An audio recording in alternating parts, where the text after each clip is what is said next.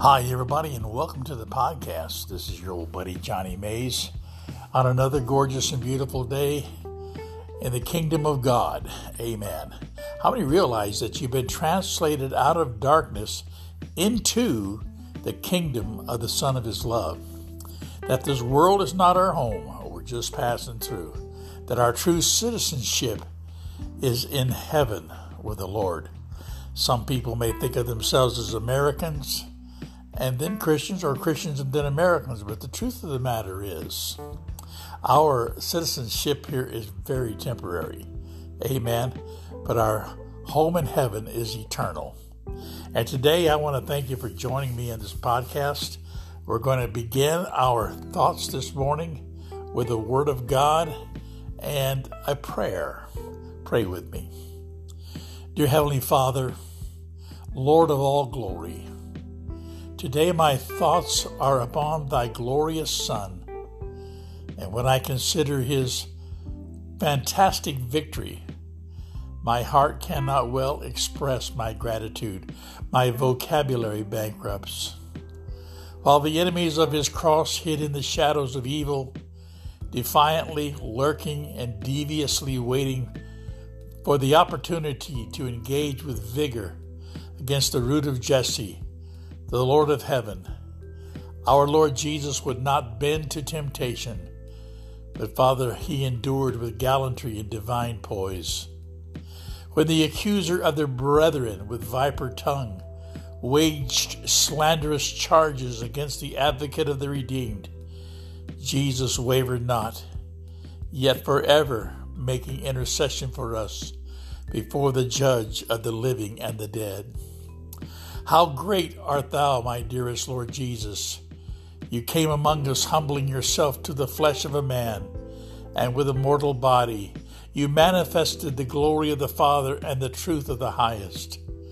My Lord, for the joy that was set before you, you endured the cross. You defeated him who had the power of death and bound the demon hordes to the eternal darkness of the damned. Overcoming death, hell, and the grave, you took your rightful place at the right hand of the Father. Oh, how great are you, Lord! Dearest Lord, today I celebrate you. Yea, Lord, I am glorifying your unimaginable victory. Because of your grace and your mercy, all who believe shall abide with you forever. In Jesus' name I pray. Amen and amen. Can somebody give me an amen out there? We have a lot to celebrate for with the Lord. Can you say amen? And I'm so excited about God doing a great work in the earth as He's pushing back against this virus and soon will be set free from the fear of this thing that people have placed upon our society, locking up our churches, putting putting restrictions on how we shall worship. My friend, listen to me. We who worship, worship in spirit and truth. However, King David wrote, I was glad when they said to me, Let us go to the house of the Lord. Psalms 122, verse 1. Is that your attitude? Is that your attitude toward worship? Do you desire to worship with gladness? God desires, my friend, that our hearts be filled with His joy when we worship. In fact, Psalms 100 begins with joy. It says, Shout with joy to the Lord, all the earth. Worship the Lord with gladness. Come before Him with joy, with singing with joy. Oh, my goodness gracious. Genuine worship is the expression of unbridled joy as we encounter the God who made us, as we lift up His name, the God who died to redeem us, and transform our lives into the very image of His glorious Son. You know, our worship, my friends, should be a celebration. But it's so easy to take worship for granted and begin to just go through the motions of rituals or tradition and lose our focus on God. In fact, we can even get distracted by serving and lose the joy of the one we serve. So the psalmist tells us in the Psalm 100 that when we come into the praise of God, when we come into worship, we should enter his gates with thanksgiving and go into his courts with praise. I love to start my days with my thoughts upon him. I love to fill my mind with his word. Amen. I love to fellowship in his spirit, and I enjoy so much in giving thanksgiving and praise. Imagine how charged with life and vitality our worship would be if we did that every day, every weekend when we went to church. Thanksgiving and praise, my friends, are the real evidence of real joy. When we worship, we thank God for all He has done and He is doing, and we praise God for all that He is. Our thanksgiving gets us through the gates. Hallelujah. Amen. Then praise takes us into his very presence where there is fullness of joy. In fact, when I read these Psalms, they're a model of thanksgiving and praise. In Psalms 100, verse 4 and 5, it says, Give thanks to him and praise his name. Why? For the Lord is good. We serve a good God. I like what the little boy said. He said it's getting gooder and gooder and gooder it is getting gooder. You know why?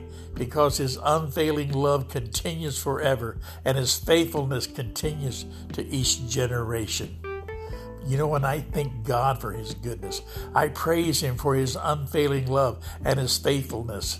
Because God not only loves, but he also love. He is also love. That's right. We praise him for who he is and thank him for what he does. And you know what happens? When we do, you and I will experience the joy of worship. I can't wait for my church to get unlocked. Come on, somebody. I can't wait to get back into the fellowship of the saints. Amen. Can you? You know, I was just reading a beautiful illustration about the Wright brothers, you know, Orville and Wilbur. And when they began experimenting with flying machines, when they first started out, they accepted as fact all the data and all the conclusions that were available in the theory of aviation. But as they experimented, amen, they started having their own experience, and that experience provided for them different conclusions.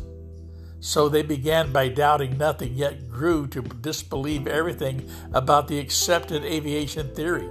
And finally, they disregarded all that they had learned they learned through personal investigation. And this led them to build those man carrying gliders in which they spent hundreds of hours over the Kill Devil Hills of North Carolina and in their Dayton bike shop. They built a custom wind tunnel and tested over 200 different wing surfaces with minor refinements. And their wind tunnel became the prototype of the one used today and the control system that they devised is still used on fixed wing aircraft. You see, so many people accept the word of another for the reality of Christ. Folks, you can't just hear what God says, you got to do what God says. You need your own personal experience with God. And you get that experience when you come humble before his throne in the house of the Lord and lifting up your praise and worship for what you know he has done for your life, for what you already know. You know that he saved you. You know that he called you out of darkness. You know that you, he wrote your name in the Lamb's book of life.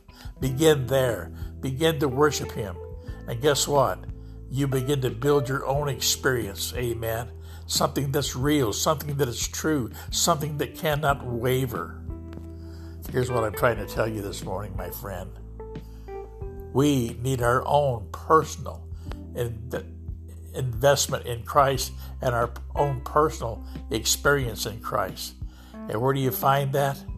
In prayer, praying, talking to the Lord, praising the Lord, lifting up our arms and hands and mouths and eyes toward heaven and worshiping the true and living God, the true and living God, the one and only God. There's no other God. There's no other God. There is no other God. He alone is God. The God of Abraham, Isaac, and Jacob, can you say, man? The Lord of David and Isaiah, Jeremiah. Oh, my goodness, friends, there's only one God. The God of the disciples, the God of those in the book of Acts. Listen, my friend, the God who saved you and lifted you out of the mire and set your feet on a solid rock. Today, God is calling you to have your own personal experience and begin to celebrate. Celebrate this living God. Know Him in the power of His resurrection. Praise the Lamb of God and be filled with His Holy Spirit. Be filled with His Word. Be filled with great expectation, knowing that God is going to do great things among you as you live and serve Him. Oh God, I pray today for the saints who hear this and for those who are being introduced uh, to this beautiful Jesus.